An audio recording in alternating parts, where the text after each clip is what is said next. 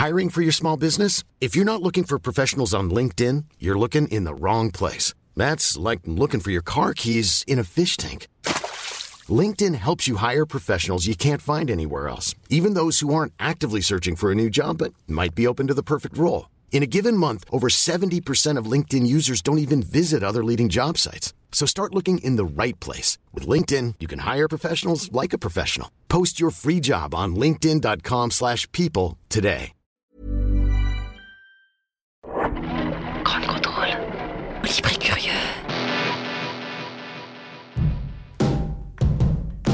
Au gré du Au temps, gré du vent. au gré du vent, Au gré des ondes. Au gré du vent, au gré des ondes, au gré du grand. Au gré du ground. C'est à l'insu de notre plein gré. Ne cherchez pas midi à 14h, car il y a un point sur lequel tous les Français sont d'accord. Il y a la bonne bouffe et la mauvaise bouffe. Il y a restaurant et restaurant.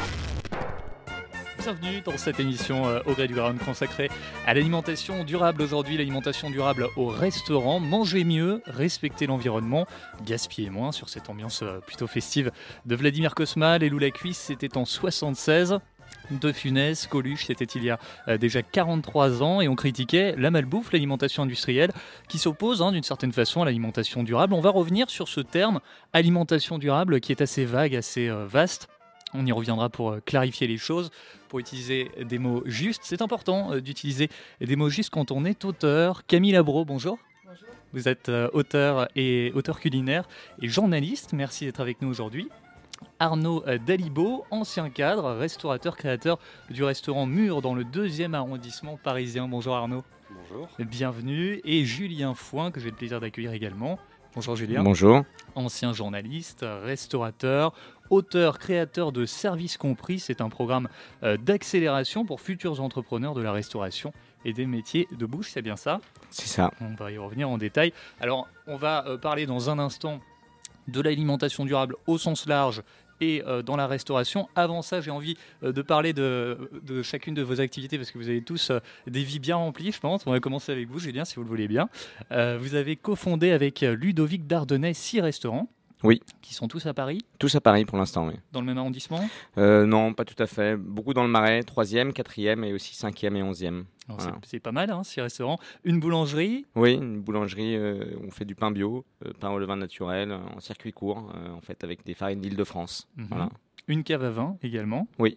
Et une société euh, de grossistes en vin gérée via le groupe Vertigo. Ouais, en fait, on a, on, a commencé notre activité dans la restauration parce qu'on est des passionnés de, à, la base de cuisine et, et d'alimentation hein, au sens large du terme, et euh, aussi de, de- de produits. En fait, on est venu à la restauration par euh, l'amour des, des produits de la terre et, et des bons produits. Mhm. Et on a commencé notre premier restaurant sur cette base-là, des bons produits et des bons vins, euh, avec une spécificité de- d'utiliser plutôt des vins issus de l'agriculture biologique. Et on s'est développé au fur et à mesure sur ce créneau-là, qui a évolué au fur et à mesure aussi en même temps que nous, euh, avec un marché de plus en plus porteur et je pense des gens de plus en plus conscients de l'intérêt de bien se nourrir et de faire attention à ce qu'ils mangent et ce qu'ils ingurgitent tous les jours. Ça se développe de plus en plus et on est là pour en parler, bien sûr. Euh, vous êtes aussi euh, fondateur du magazine Régal, c'était en 2004.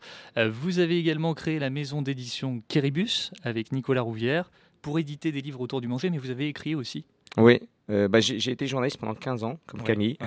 Euh, d'abord dans le domaine de l'écologie, c'est ça qui m'a amené à m'intéresser d'abord à l'agriculture durable. hein. On parle de ça euh, dans les années début des années 90. euh, les premiers reportages c'était la conférence de Rio en 92. Donc voilà, c'était déjà ces thèmes de développement durable. Enfin, l'origine du développement durable, du terme sustainable development, c'était à peu près à cette époque-là. C'était à Rio.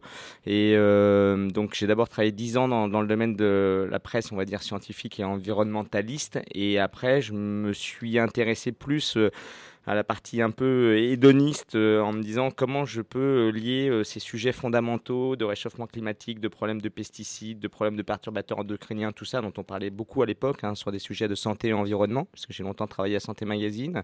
Mhm. Et euh, je me suis dit, ben, un bon moyen, c'est ce qu'on mange, parce que le rapport de, commun entre tous les êtres humains sur la Terre, c'est qu'il faut tous se, se nourrir et qu'on a le choix de savoir ce qu'on mange. Euh, donc euh, je me suis dit, c'est intéressant d'en parler, parce qu'en plus c'est ludique. Euh, si on euh, manger, c'est pas juste se nourrir, c'est aussi une partie de plaisir. Et donc moi, ce qui m'intéressait, c'était de parler de cette partie de plaisir et donc de parler euh, bah, des gens qui le faisaient derrière, des gens passionnés. Et c'est comme ça qu'est né le projet de Régal, euh, voilà, en 2004, avec une revue où on faisait pas que des recettes, Mhm. mais on parlait aussi beaucoup des, des gens. Et j'ai arrêté en 2008 pour créer euh, mon premier restaurant. Et après, je me suis dit, bah tiens, autant continuer un petit peu dans la, quand même dans le. Je pouvais pas m'empêcher de continuer à écrire et à, essayer de médiatiser ça. Et donc avec des livres, plus des livres qui, qui restaient un petit peu plus dans le temps et qui racontaient aussi des histoires d'hommes et de femmes euh, qui essayent de, de, de produire une alimentation euh, de qualité. Voilà. Et comment vous faites pour faire euh, tout ça en même temps? C'est quoi votre secret? C'est la caféine euh, C'est l'hyperactivité euh? Euh, non, que c'est- ça je fait suis pas beaucoup de tout- choses, Alors quoi. déjà, je suis pas tout seul. hein. Ouais. Je suis, je suis, c'est- organisé, je pense. Et puis, euh, bon, il y a la passion, c'est sûr, Ouais. et tout tourne un peu autour du même thème. Et puis, c'est s'entourer. Je pense que en Mhm. fait, le, le succès, c'est en partie trouver les gens avec qui on a envie de travailler, de déléguer et de d'y mettre, d'y mettre pas mal de- du, du sien. Voilà. Mais c'est faisable. On va, on s'intéresser à votre euh, dernier projet en 2018, donc l'année dernière, avec Romain Amblard. Euh, Vous montez Service Compris, c'est donc un accélérateur de restaurant, c'est comme ça que vous l'appelez. Ouais. Alors qu'est-ce que c'est En quoi ça consiste? Alors, euh, l'idée est venue justement de tout ce parcours euh, de, de travail où j'ai eu des expériences de vie différentes et euh, il y a un moment où on a un peu envie de transmettre ça. Enfin, moi, j'ai eu envie de transmettre et, et la, la transmission, quand Romain est venu me voir, lui avait déjà travaillé dans un accélérateur de start-up. Donc, l'accélération de start-up, en deux mots, pour résumer, c'est on prend des gens qui ont un projet euh, entrepreneurial et on les aide à construire leur projet entrepreneurial, pour essayer, dans un temps très court, de leur apprendre le maximum de choses, de leur donner le maximum de clés pour développer au mieux leur projet et qu'il soit, euh, que ce soit un projet euh, réussi. Donc, dans le domaine de, de la restauration, il n'existait rien quand on a commencé. Maintenant, il y a 4-5 accélérateurs. Mais en fait, l'idée, c'était de dire, bah voilà, nous, on a, on a essuyé les plâtres, hein, on a fait des erreurs en tant qu'entrepreneur, on a fait des restaurants qui ont fonctionné et d'autres qui ont moins bien fonctionné. Et quand je dis nous, c'est tout un réseau des gens avec qui on travaille. Donc, euh, il n'y a, pas que- y a pas que des restaurateurs. Bien sûr, il y a des chefs, il y a des cuisiniers, mais il y a aussi euh, des gens qui s'intéressent à ce qu'on boit. Il y a des architectes, il y a des avocats, il y a des gens qui euh, cherchent euh, des lieux. Enfin, il y a 50 métiers quand on s'intéresse à Mhm. monter un restaurant. Il faut être un bon entrepreneur, un bon cuisinier, euh, quelqu'un qui fait une belle déco. euh, il, faut, voilà, il, faut, il faut maîtriser énormément de choses. Et pour maîtriser tout ça, c'est compliqué parce qu'on n'est pas bon partout. Et donc, nous, on les forme pendant euh, quatre mois euh, avec des workshops, donc toutes les semaines, avec une, partie théorique sur des cours hein, assez intensifs où on leur apprend pas mal de choses. Et puis après, il y a des visites de terrain et il y a euh, des parties de réseau. On les met en relation avec des, ce qu'on appelle des experts. Euh, donc euh, les experts, c'est un chef qui va témoigner de, son métier, c'est un architecte qui va raconter comment on fait un restaurant ou un beau lieu, c'est quelqu'un qui va expliquer son métier dans la communication parce qu'aujourd'hui quand on fait un restaurant, il faut aussi communiquer sur ce qu'on fait, donc sur les réseaux sociaux, comment ça fonctionne. Voilà, donc c'est- l'ensemble depuis le moment où vous travaillez sur votre business plan, c'est-à-dire les comptes, hein, comment vous allez créer votre affaire, jusqu'à la phase finale, quand vous allez ouvrir, comment ça va fonctionner? Et donc le but, c'est que en quatre mois, les gens qui viennent nous voir avec un projet puissent sortir de ce, de ce cours d'une certaine manière assez intensif et ouvrir leur projet. Voilà. Les gens qui viennent vous voir, c'est trois profils d'en- d'entrepreneurs principalement. Bah, c'est des, en fait, c'est- des profils de gens qui ont soit déjà entrepris dans la, dans la vie, mais qui n'ont jamais entrepris dans la restauration et qui connaissent pas la restauration Mhm. ou les métiers de bouche en général, euh, donc qui ont déjà la phase entrepreneuriale, mais pas dans ce métier-là.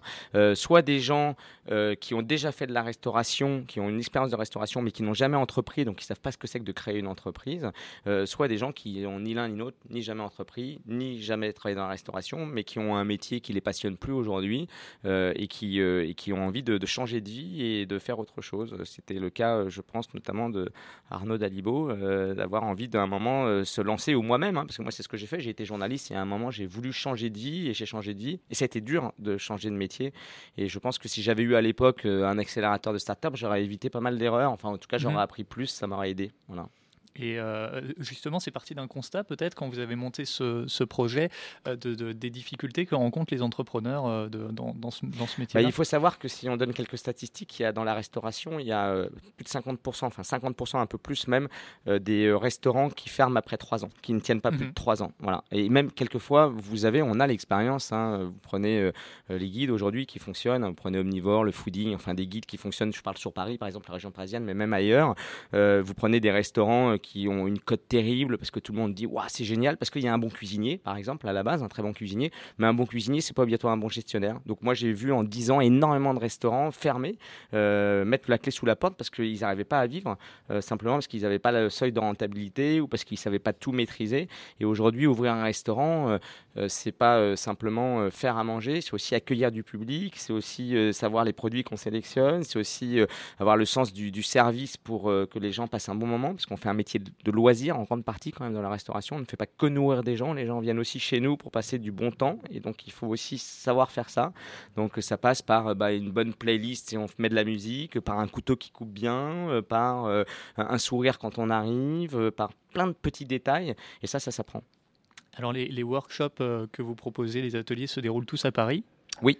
Mais vous êtes en train de développer une formation en ligne, d'une certaine Alors, façon. en fait, la petite frustration, c'est que bah, notre réseau et, et l'activité, elle se fait à Paris parce qu'on a nos activités à Paris et qu'on ne peut pas se déplacer partout. On accepte des gens de, de- de partout. On aimerait bien développer des projets ailleurs qu'à Paris, bien sûr. Mhm. D'ailleurs, on a des gens qui, qui- qui postulent à service compris pour des projets en dehors de Paris, mais euh, euh, les cours se, se donnent à Paris. Donc, on a eu l'idée déjà de faire une version MOOC, c'est-à-dire une version digitale, mais parce que l'accélération, quand même, ça veut dire que vous dédiez 4 mois de votre vie vraiment à faire que ça et que vous êtes déjà prêt. C'est-à-dire que nous, on accueille que des projets où les gens sont 100% disponibles, c'est-à-dire qu'ils n'ont pas un autre chose à côté parce qu'il faut qu'ils aient beaucoup de temps pour se consacrer à ce projet. Parce qu'une fois qu'on rentre dans l'accélération, le but, c'est vraiment de monter son restaurant derrière. Il faut qu'ils aient des fonds, enfin un peu d'argent, parce qu'on ne monte pas un restaurant si on n'a pas un peu de fonds propres. Voilà. Et puis, il faut qu'ils aient un projet déjà un peu construit. Mais il y a tous les gens qui, avant, se posent la question. C'est-à-dire qu'ils sont déjà dans un job et ils ont dit bah ouais, tiens, j'en ai marre de mon job, je monterais bien un restaurant, mais je sais pas grand-chose. Bah là, on fait une formation digitale euh, qui dure pendant sept semaines, qui, euh, qui, qui est vraiment très accessible, euh, qui, qui coûte pas cher et qui nous permet de se poser toutes les bonnes questions avec des vidéos, des mails, des échanges, et voilà. Et c'est une version digitale de formation. Voilà, euh, qui- qu'on va lancer à partir du mois de mars et qui sera très accessible parce que ce sera 350 euros pour être formé pendant cette semaine et c'est une sorte de préaccélération. Voilà. Et quel est le budget euh, sinon pour euh, la formation complète à Paris? Service compris, c'est 2500 euros. Ce- Cette formation digitale, cette version digitale, on la retrouvera sur votre site servicecompris.co, Oui, ça? tout à fait. Voilà, à partir du mois de mars. Et c'est un concept inédit? Alors, inédit, non. Euh, la- L'accélération de start-up, elle existe depuis très longtemps dans plein de domaines. hein. Il y a plein de. Bah, il y a Station F en France qui fait beaucoup d'accélération de start-up, mais c'était souvent dans la tech, dans la food tech au début. Euh, peu, dans, peu dans le concret, en tout cas. Et aujourd'hui, il y a d'autres accélérateurs que nous. Alors, il y a pas mal d'incubateurs. C'est-à-dire, des incubateurs, c'est le lieu où, en fait, euh, il y a généralement un incubateur. La différence, c'est qu'ils ont des bureaux, ils ont des lieux où ils peuvent se poser et tout. Nous, on est juste, en fait, accélérateur. C'est-à-dire que les gens viennent dans un endroit où ils ont des cours, mais on, on leur offre pas euh, euh, un endroit avec un bureau où ils peuvent se poser, où ils restent, où ils créent leur projet. Alors, Service compris, euh, c'est un, projet qui aurait pu servir à Arnaud Dalibo. Donc, je rappelle que vous êtes restaurateur, Arnaud, créateur du restaurant euh, Mur, qui est situé 6 rue Saint-Marc dans le 2e arrondissement à Paris. C'est une cantine de quartier qui propose du bio, du fait maison. C'est ça? Absolument. Alors, juste pour faire une parenthèse, avant, vous le disiez, euh, c'est une reconversion que vous avez fait. Euh, avant d'être dans la restauration, vous étiez, on va dire, dans le- les secteurs de la finance, du marketing, c'est ça? Ouais, exactement, ouais. Ouais, pendant 13 ans avant de, avant de me lancer euh, dans la restauration. Ouais. Et vous avez vécu à New York et à Tokyo?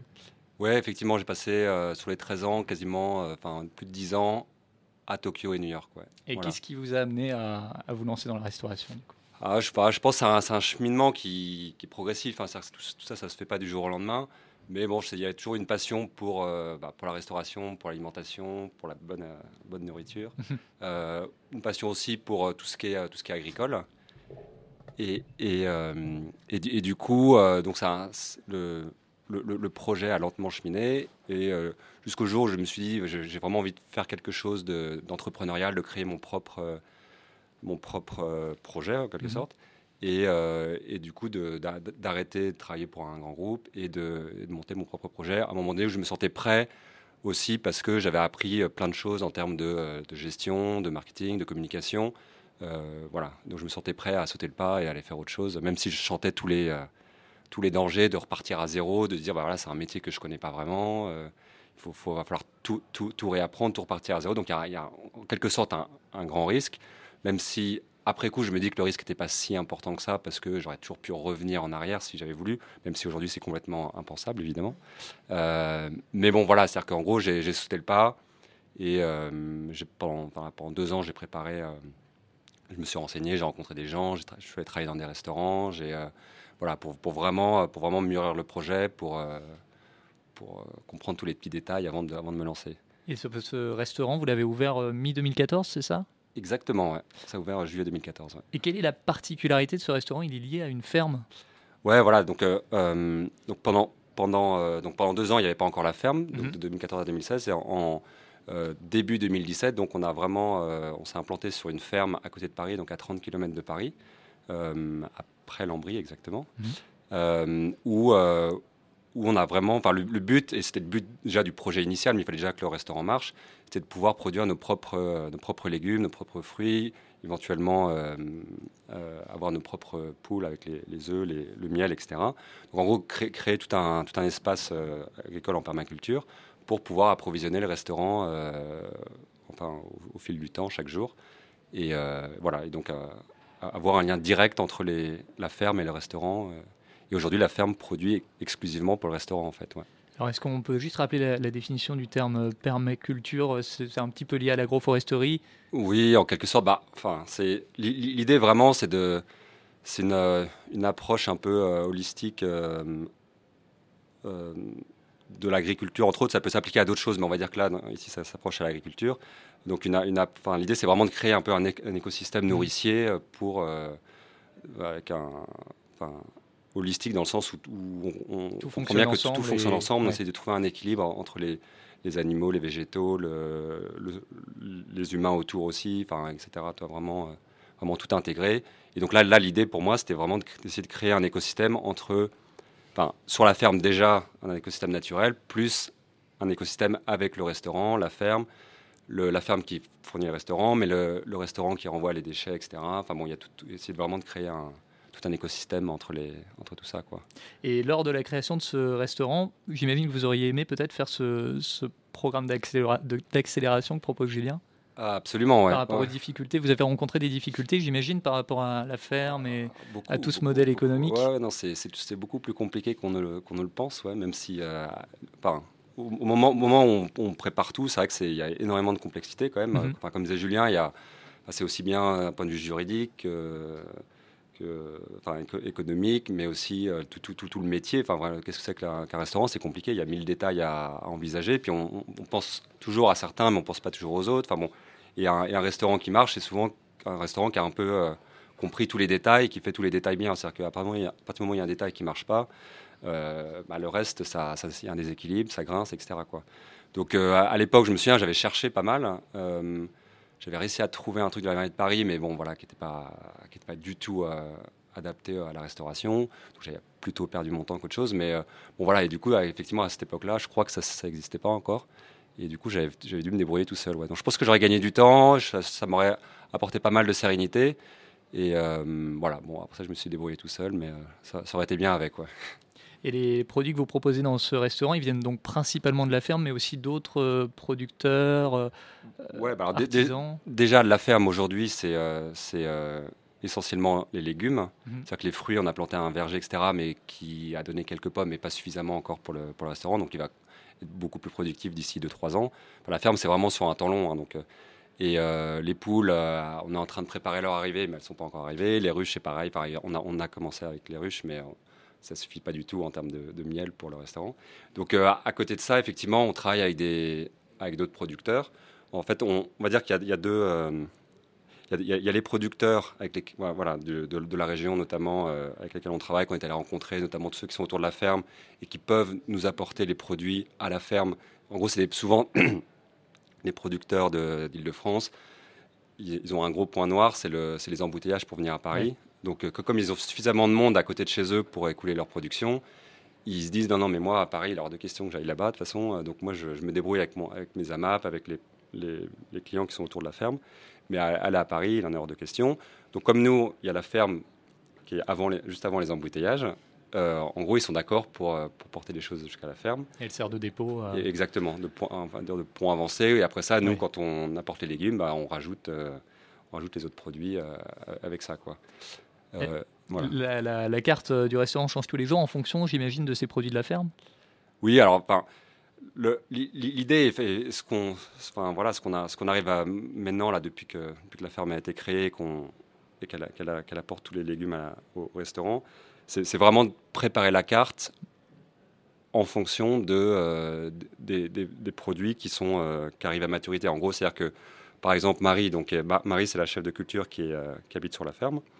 Euh, elle, m'envoie, ou on s'appelle, ou elle m'envoie un mail le mercredi en me disant tiens, là, je viens de faire le tour du champ, euh, donc on, aura pour la semaine prochaine, je peux avoir ça, ça, ça et ça. Ça, ça, ça arrive à maturité. Ça, on va être sur la fin. Je peux t'apporter les derniers, euh, par exemple, choux frisés là en ce moment, ou le, les derniers, voilà, les poireaux machin. En revanche, là, là, je commence à avoir pas mal de, ci ou de ça.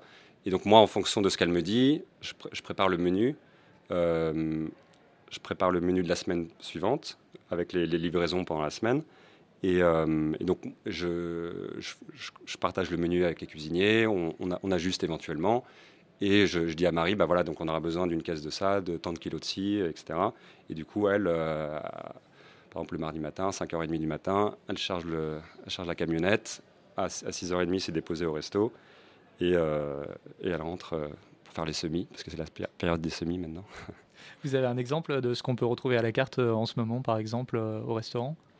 Un exemple de plat, euh, de, menu peut-être Ouais, alors bah, en ce moment, enfin, on fait pas mal de pas mal de soupes encore. Il reste encore un peu les courges. Là, par exemple, qu'est-ce qu'on a euh, soupe potimarron, fève tonka. On, fait des crumbles. On a des crumbles avec les légumes, de conservation, donc avec tout ce qui est betterave, céleri, rutabaga.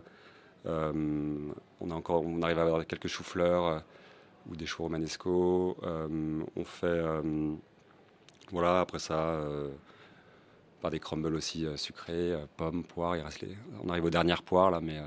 et, on, est sur un budget de 10-12 euros à peu près, c'est ouais, voilà, c'est-à-dire que nous, enfin, l'autre originalité, enfin, l'autre originalité, c'est- pas très original d'être accessible, mais ah, en, en travaillant avec des produits comme ça, moi, vraiment, mon objectif, c'était d'arriver à, ce que, euh, ce que ces produits-là soient accessibles. Euh, euh, et donc arriver à faire de la cuisine pour, pour à peu près toutes les bourses, c'est-à-dire un, prix de, un prix de cantine, entre guillemets. Donc ouais, c'est autour de 10 euros, euh, 10, enfin, c'est des menus à 11 euros. Donc en moyenne, ouais, ça tourne entre, entre 10 et 12 euros par personne.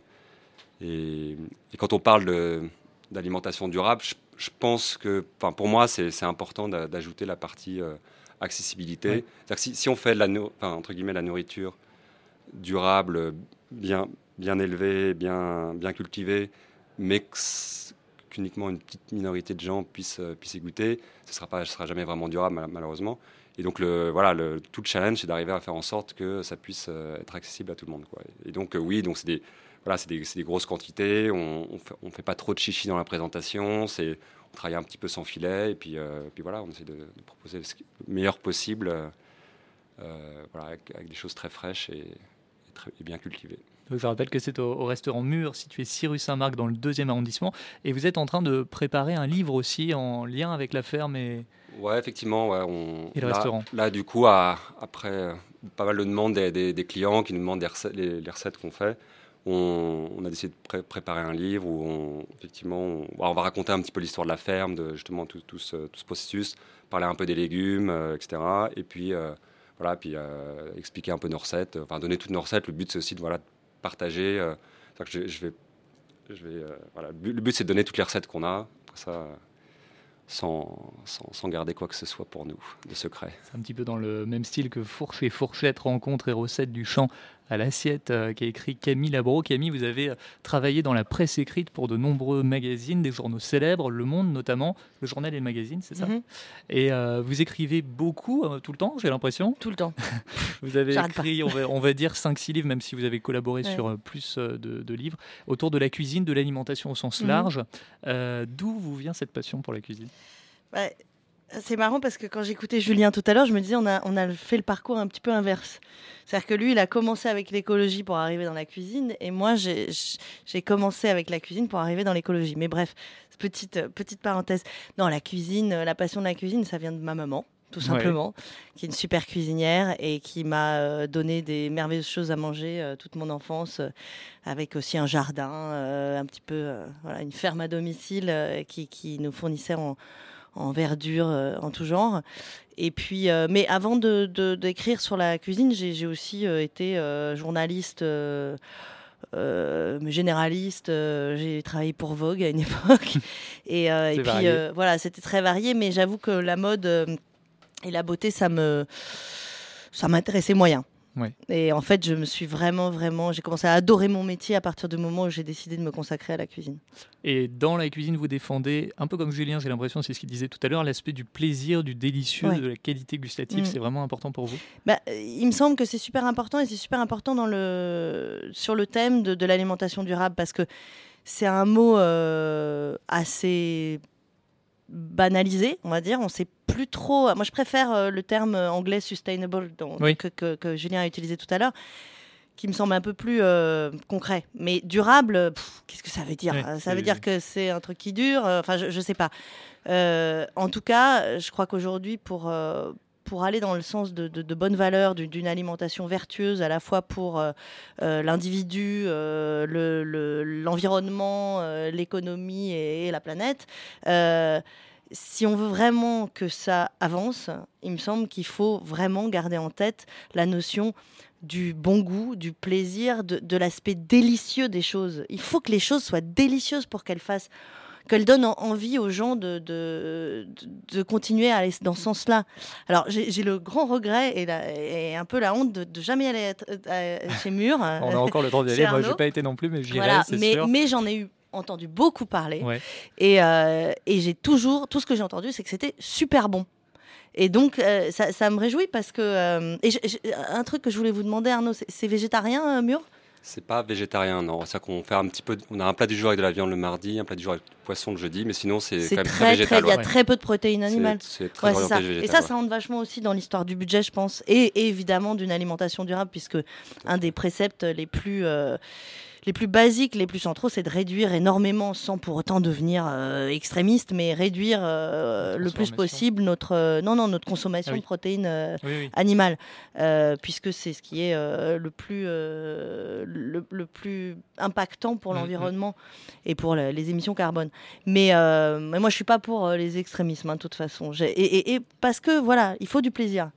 Je me demande toujours si les véganes éprouvent du plaisir. Mais bon, c'est un autre débat. Et après, vous prenez aussi la simplicité, un petit peu comme, Oui. euh, comme Arnaud, j'ai Ouais, l'impression. c'est- justement, c'est pas- moi, de mon, mon, mon point de vue enfin, du, du- du restaurant, c'est vrai que souvent les gens me disent Mais tu, tu mets pas assez en avant que, euh, que c'est bio, que, c'est, euh, que ça, ça vient de la ferme, etc. Alors évidemment, je le dis, mais c'est vrai que c'est pas, c'est pas placardé partout. Et je dis Mais de toute façon, tu sais, euh, moi, ce que je veux, mon, mon combat tous les jours, c'est que ce soit bon et que les, et que les- les gens se régalent. Parce que de toute façon, on, on aura beau avoir toutes les, toutes les, les meilleures intentions du monde, si, si, si c'est à la fin, c'est pas très bon, les gens ils reviendront pas ou ils reviendront une fois de temps en temps parce Mm. qu'ils se disent tiens pour la bonne conscience je vais revenir mais bon ça fait longtemps qu'on aura déjà fait faillite quand ils voudront euh, re- revenir euh, après donc euh, voilà la, la- la base de la restauration de toute façon c'est de faire quelque chose de bon et après ça bah si on peut derrière faire en sorte que ce soit sustainable ou Mm. durable Mais, mais ce qui est marrant, c'est que, c'est que ça semble évident. Hein, c'est là on en parle, ça nous semble évident, ça semble évident à un restaurateur, au chef, etc. Mais euh, quand, vous parlez aux professionnels de l'alimentation, et là je parle pas que les restaurateurs et les cuisiniers, je parle des, industriels, des producteurs, etc. Bah, c'est, une notion, le goût, le plaisir de manger est, souvent oublié, souvent mis de côté. Quand vous pensez à la, production massive euh, enfin, des, légumes euh, euh, industrialisés, le, facteur goût est- n'est pas pris en compte. Jamais. Il est même, euh, il est même complètement oublié. Ouais. Moi, je, je pense que bon, nous, on parle de restauration, mais on, on parle pas de restauration collective. On pourrait Mhm. parler de restauration collective. La restauration collective, c'est catastrophique. Euh, je veux dire, dans les écoles, dans les, dans les, dans les partout. D'ailleurs, il y a énormément de gâchis. On parle pas du gâchis alimentaire, mais on pourrait parler du gâchis alimentaire. Il y a énormément de gâchis. Pourquoi? Parce que c'est pas bon. Donc, il vaut mieux manger moins et manger bien et manger bon plutôt que d'avoir des grandes quantités. Et ça, c'est quelque chose qui change aussi beaucoup, beaucoup aujourd'hui. Je pense qu'il y a une révolution euh, dans les, dans les restaurants et dans l'esprit des chefs, des nouvelles générations qui arrivent. C'est pas simplement de se dire euh, on fait du circuit court, on fait du bio, on fait du local, on fait du saison, euh, on, fait tout ça. C'est aussi de se dire comment on arrive à, nourrir correctement les gens avec du goût. euh, pour faire en sorte que mon projet euh, économique, parce que c'est aussi un projet économique, soit viable. Tout à l'heure, on disait, il faut que ça soit bon. Mais il faut pas que ça soit bon juste parce qu'on a envie de se faire plaisir. Il faut aussi que ça soit bon pour que l'affaire fonctionne. Aujourd'hui, nous, ce qu'on dit à Service Compris, le premier truc que moi je dis à mes élèves, si je peux les appeler les élèves, c'est si vous faites pas bon, Mm. eh ben, Marchera pas. ça marchera pas. Mm. Parce que en fait, et pour faire bon, je leur dis, eh ben, ils font des bons produits. Et c'est la base. Et on a beau le dire, c'est encore rare. C'est encore rare. Pourquoi? Parce que euh, bien manger, ça a un prix. Et euh, je pense qu'aujourd'hui, on oublie de le dire, mais euh, ça a un certain coût quand même. C'est-à-dire que on peut pas euh, bien se nourrir si on cherche toujours à avoir le moins cher. Euh, c'est pas possible. Ça veut pas dire que ça coûte obligatoirement cher, parce qu'il faut être un peu intelligent quand on cuisine des légumes ou quand on cuisine des légumineuses ou quand on euh, travaille avec des produits euh, comme Arnaud qui sont des produits de saison, des produits bah, donc plutôt des racines en hiver, tout ça. Il faut faire preuve un petit peu d'imagination, d'intelligence pour mettre des épices ou des choses comme ça pour que ça soit bon. Mais je- veux dire, ça a quand même un coût parce que une, carotte élevée longtemps en terre avec la main d'œuvre qu'il faut et tout, ça a un coût. Alors que quand on le fait de manière industrielle et que ça a pas de goût, eh bah, ça coûte moins cher. Bah oui, mais c'est pas bon et on le jette. Donc ça, il faut le dire parce que souvent les gens regardent le prix, le prix, le prix. Bah non, euh, c'est bien s'alimenter, ça a un certain un prix. Voilà. Mais c'est aussi, je pense, hein, moi c'est mon avis, un cercle vertueux parce que je pense que quand on s'alimente bien et qu'on a du plaisir à bien s'alimenter, on est moins malade. Et, et, et donc, euh, ça coûte moins cher à la société en général. Et je pense que c'est un discours au-delà du discours hédoniste. Je pense que c'est un discours politique qu'il faut tenir aujourd'hui. Je crois véritablement qu'il y a un vrai message politique à faire passer pour dire aujourd'hui, si on se nourrit bien, euh, eh bien, c'est valable pour soutenir une agriculture paysanne, c'est valable pour créer des emplois, c'est valable pour faire des restaurants et des choses pérennes, et c'est valable aussi pour euh, faire en sorte que, bah voilà, on construise une société justement qui soit un peu plus durable, quoi. Puis tout- toutes les externalités euh, négatives de la- la- l'agro-industrie, entre guillemets, sont- n'existent pas dans, quand on a une petite ferme. Enfin, si je prends un exemple, euh, là, où on a notre ferme, la, nappe phréatique est, un petit peu polluée par euh, des pesticides, des choses comme ça, parce qu'il y a des, gros exploitants autour. Donc moi, je suis obligé d'avoir des filtres, changer les filtres, etc., pour l'eau du forage pour le bâtiment. Euh, ce que, ce que j'aurais pas besoin de faire si jamais l'eau était pure. euh, donc il y, a- un coût pour traiter l'eau, euh, il y a un coût ben, voilà, pour les maladies. Puis effectivement, nous, nous, on a zéro gâchis, c'est-à-dire que même, même tous les produits qui sont pas forcément calibrés, enfin en gros, nous, tout ce qui sort de terre, on va l'utiliser, quoi qu'il en soit, même si la feuille elle est un peu coupée en deux ou elle a été mangée par, un, par une limace un petit peu, on va quand même l'utiliser. Quoi. Ce sera, ce sera jamais... Sera euh, pas gaspillé. ce sera jamais de la catégorie 2 ou je sais pas quoi. Nous, c'est la, c'est la même catégorie. Hein, tout, va, tout va dans la même caisse. Juste pour continuer euh, sur euh, le parcours de Camille, c'est un sujet auquel vous vous intéressez depuis longtemps, puisque vous avez écrit en 2016 euh, Fourche et Fourchette, je le disais tout à l'heure, avec euh, donc des recettes et, et, rencontres du champ à l'assiette. En 2017, Les Merveilles du miel. En 2018, Affaires de goût, un livre de recettes, là encore.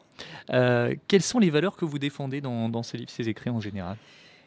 Ben, j'ai envie de dire c'est des valeurs euh, humaines, mais pas que. Parce que c'est aussi des, va- des valeurs naturelles. Et, et- mais ce que- j'aime, c'est faire des recettes pour faire des recettes, ça, ça m'intéresse pas. Écrire des recettes, bon, il y a des gens qui le font très bien et, euh, et tant mieux qu'il y ait ces recettes-là. Mais, mais ce que j'aime, moi, dans mon travail, faire, c'est aller à la rencontre des gens et qui me racontent leurs histoires et, et essayer de comprendre comment euh, ils abordent euh, l'alimentation, le plaisir. Et vous mentionnez Fourcher Fourchette, qui est, que- que- qui est donc euh, une série de portraits Mhm. au départ de, de- de paysans. Euh, et j'utilise ce terme sciemment parce que c'est eux-mêmes qui souhaitent qu'on les appelle comme ça. Euh, c'est très noble pour moi le terme paysan. C'est des gens qui s'occupent du pays, euh, qui soignent le pays et le paysage, et plutôt que de le détruire et de l'exploiter. Et, donc, ces- gens-là sont soit des maraîchers, des éleveurs, toujours sur des assez petits formats, des, petites terres, et, qui ont un vrai amour de ce qu'ils font pour le goût. Pour en vivre aussi et puis pour, euh, pour, euh, pour s'occuper de la nature aussi mais, mais le, et donc, donc le livre c'est à la fois des rencontres et leurs recettes euh, autour des produits qu'ils qu'ils font qu'ils cultivent ou qu'ils élèvent etc et, et au début, on était un petit peu euh, dubitative avec euh, la photographe, euh, avec Juliette euh, Rank. On se disait, est-ce qu'on va arriver à avoir des bonnes recettes? Est-ce que ça va pas être que des ragoûts, des trucs, voilà, la potée, euh, la potée paysanne, quoi. euh, Et, euh, et- à savoir aussi, juste avant- deux ans avant, on avait fait la même chose avec les marins, avec Oui. les pêcheurs. Et là, idem, est-ce que les recettes des pêcheurs, ça allait pas être bon des trucs un petit peu trop rustiques? Et en fait, pas du tout. C'est-à-dire qu'on revient à cet amour du produit et du bon produit. Quand les produits sont bons, il faut pas grand-chose pour que ça soit très bon, pour qu'on puisse en faire un très bon plat. Les gens qui, les, qui produisent, euh, qui pêchent les poissons, les petits poissons de roche euh, dans, sur des petits bateaux, ou les gens qui font euh, des herbes sans, sans aucun intrant, etc., et des, légumes merveilleux de, de- saison et à base de semences paysannes, sont les premiers à le savoir, à connaître le goût de ces choses-là et à, à savoir comment les accommoder de manière à la fois euh, ingénieuse, euh, simple et intelligente pour euh, les, rendre encore meilleurs, mais de manière euh, super simple. Si vous voulez un exemple, moi j'ai découvert, euh, j'ai j'ai jamais été très folle des, des topinambours, euh, pour, pour diverses raisons, euh, voilà, pas très avouables, mais bref, tout le monde le sait. Euh, bref, ça fait péter, bon, faut le dire. Euh, mais les, les paysans que j'ai rencontrés m'ont fait déguster le topinambour cru Ouais. en me disant, voilà, c'est quelque chose euh, qu'il faut savoir, c'est que le topinambour, les, les, linulines qui créent euh, les gaz, est beaucoup moins actif à l'état cru. cru. Et on mange pas le topinambour euh, cru Mhm. d'habitude.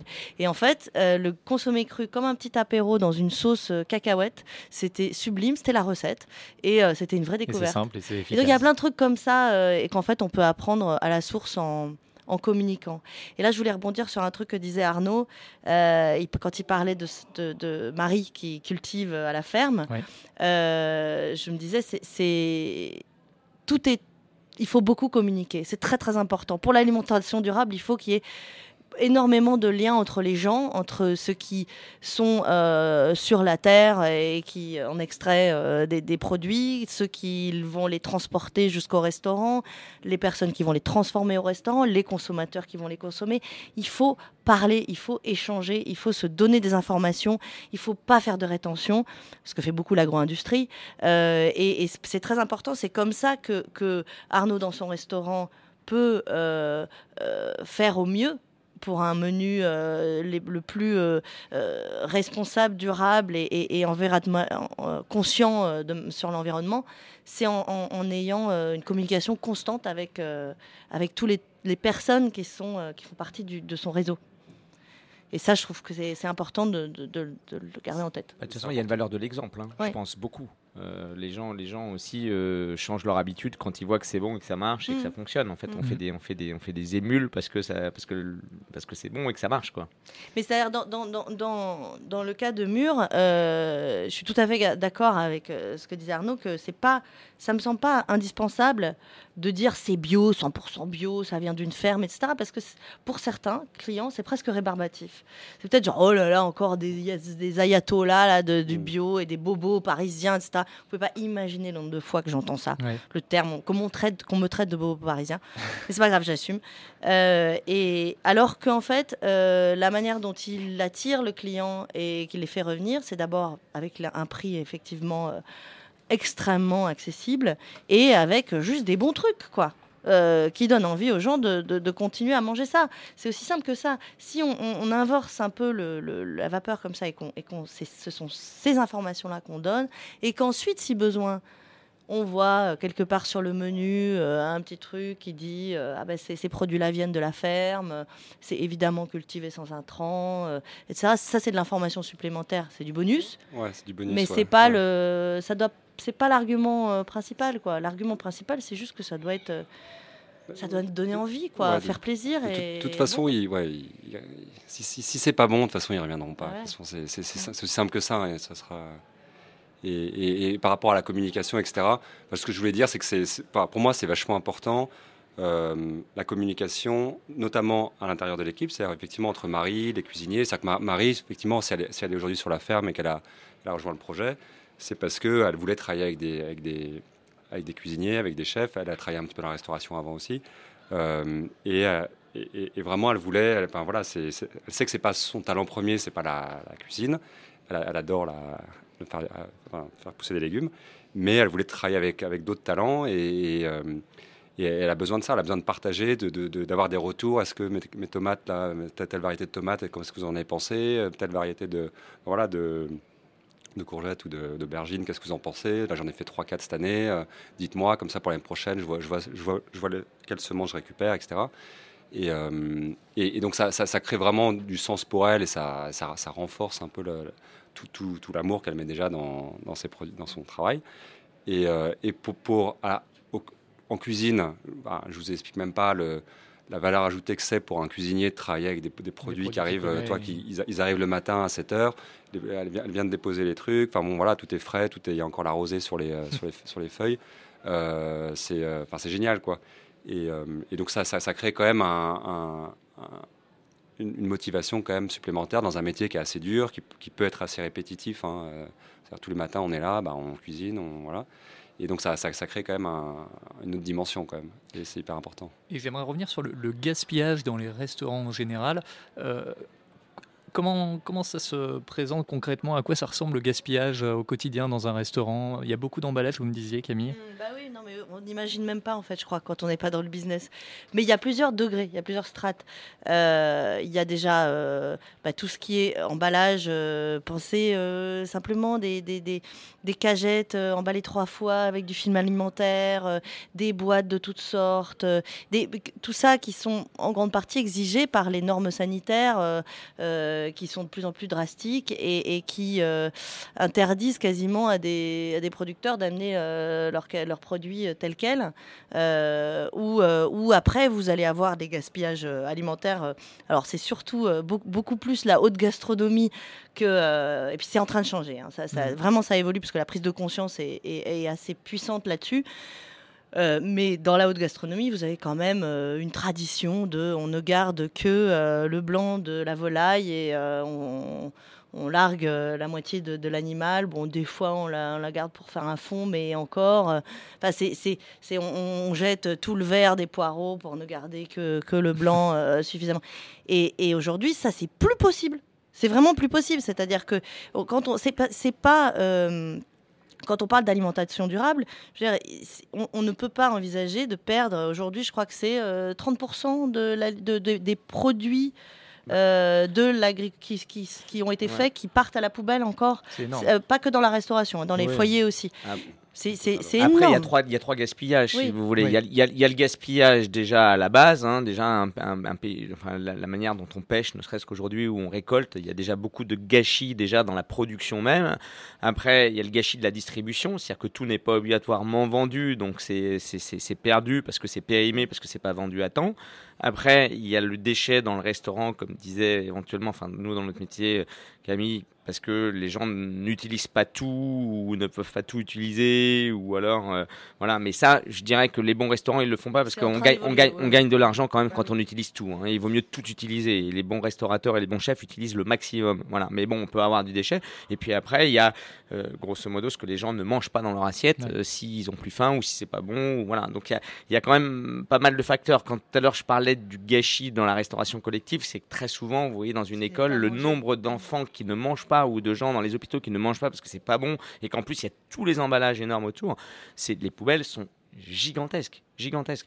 Mais là, je pense que c'est euh, euh, vraiment euh, vraiment un changement de culture qui mettra du temps parce que moi je cherche pas obligatoirement à opposer euh, et, je pense que ça c'est un message aussi très important à faire passer. Je cherche pas obligatoirement à opposer industrie et, et, et- et petite production. C'est-à-dire que je pense qu'aujourd'hui on peut faire de l'industrie intelligent et du bon et du bon produit industriel. Je, je crois vraiment qu'on peut le faire. Après, il faut se donner les moyens de le faire. Mais je, je, je c'est pas parce qu'on va faire de la quantité que ça va être mauvais.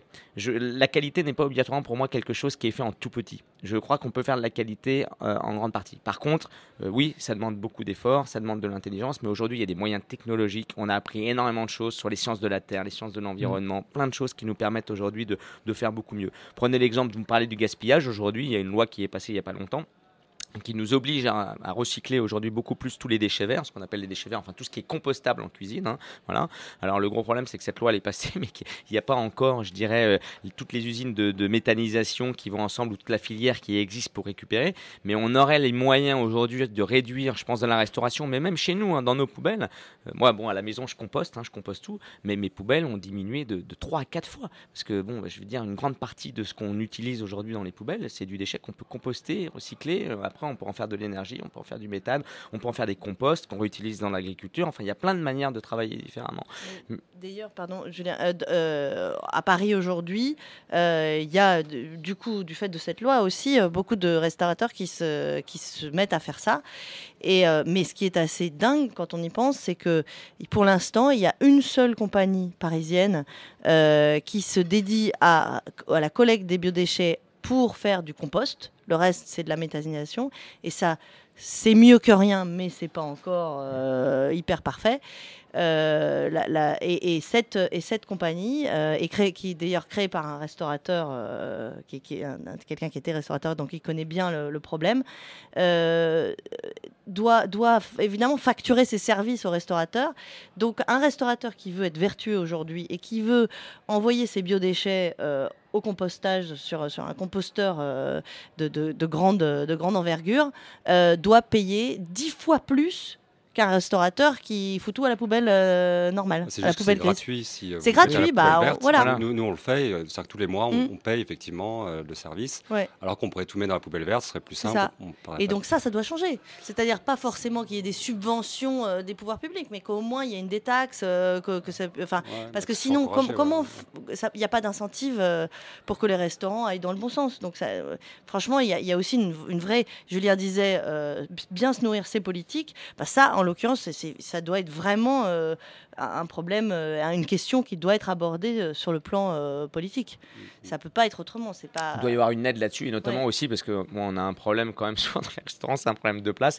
Si vous faites une, une poubelle à part, parce que vous êtes obligé d'avoir deux poubelles dans les cuisines, quand vous avez des toutes petites cuisines Mm. dans des espaces, dans des grandes copropriétés où déjà vous avez du mal à mettre les poubelles classiques quand vous avez un restaurant, parce qu'il y a quand même pas mal de matière. Quand vous faites 100 couverts, c'est 100 personnes que vous nourrissez, c'est un peu plus que dans une famille, bah, vous n'avez pas la place pour stocker. Donc c'est, c'est- tout ça, ça va mettre un peu de temps, mais, euh, mais il, faut, l- il faut l'inciter politiquement parce que ça ira beaucoup plus vite s'il y a des incitations, beaucoup beaucoup plus vite. Il y a encore du chemin à faire, mais on va euh, glo- globalement vers quelque chose quand même de positif. Euh, on- Puisqu'on parle de sujet, Camille, juste en quelques mots, parce qu'on arrive à la fin de cette émission, ça passe très très vite. Euh, vous êtes commissionné par Goût de France pour créer un livre blanc de la gastronomie responsable. Oui.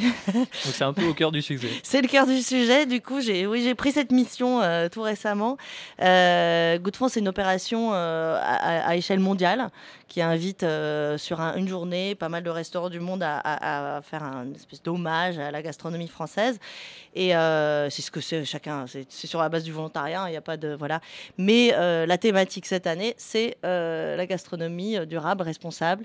Et donc, on m'a proposé de, de- lancer cette opération pour pour faire quelque chose qui, qui soit un peu plus qu'un discours en creux sur euh, l'alimentation durable, euh, pour essayer de, de, de collecter en fait des expériences, des retours d'expérience de chefs, de producteurs, de restaurateurs, euh, et, et en, en, en faire naître un, un document, hein, euh, livre blanc, un document un petit peu De référence. voilà, de référence qu'on va diffuser à, à des milliers de restaurateurs, tous ceux qui participent à Good France, euh, pour, ben, pour à la fois inciter les gens, leur donner envie, leur donner des idées, voire même euh, des, liens pratiques.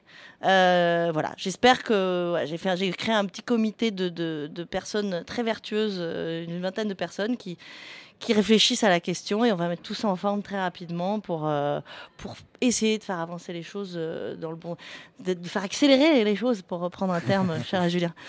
Euh, C'est un beau projet. En tout cas, je rappelle également que vous êtes auteur de documentaires après Le bonheur est dans l'assiette ou encore Planète Chef. Vous travaillez maintenant sur un documentaire, vous en parlez Julien, sur les, la restauration scolaire? Ouais, c'est un, c'est un des projets qui me tient énormément à cœur parce que l'éducation me semble fondamentale. C'est Pour, pour changer les choses, il faut commencer par éduquer les gens. Sensibiliser les Et si on peut futures. commencer à l'enfance, c'est encore mieux. Et donc, euh, je crois que la, la- la situation est vraiment euh, désastreuse dans les cantines scolaires et les cantines, euh, les, les restaurations collectives en général. Et j'ai eu envie, j'ai envie de m'intéresser, en fait, de donner des exemples positifs de cantines parce que ça existe. Il y en a une extraordinaire à Montsartou, mais il y a plein d'autres exemples euh, au nord et au sud de la France euh, de, cantines plus ou moins grandes qui font des choses qui, montrent que c'est très possible de changer, que quand on veut, on peut. Euh, quelques élus, quelques, quelques restaurateurs, quelques cantiniers même, voilà, qui, qui font des choses très différentes et qui donnent envie, quoi, et qui mettent un peu de goût dans tout ça. Merci à tous les trois. Je pense qu'on pourrait parler encore euh, des heures de ce vaste euh, sujet. Merci à Joseph euh, Carabalona euh, qui a réalisé cette émission, Charles Ferry qui s'occupe de la diffusion sur Facebook. Dans un instant, on vous retrouve. hein, ça continue ce, ce sujet à partir de 19h. Table ronde, changer de vie, monter son restaurant, un projet durable avec vous trois et une de vos élèves, Julien Nawel, Oui. qui viendra présenter son projet. projet. Très bien. Émission à retrouver en podcast sur Facebook, SoundCloud, iTunes et groundcontrolparis.com. Merci à tous. À bientôt. Merci. Merci. Ground Control, Libre et curieux. libre et curieux.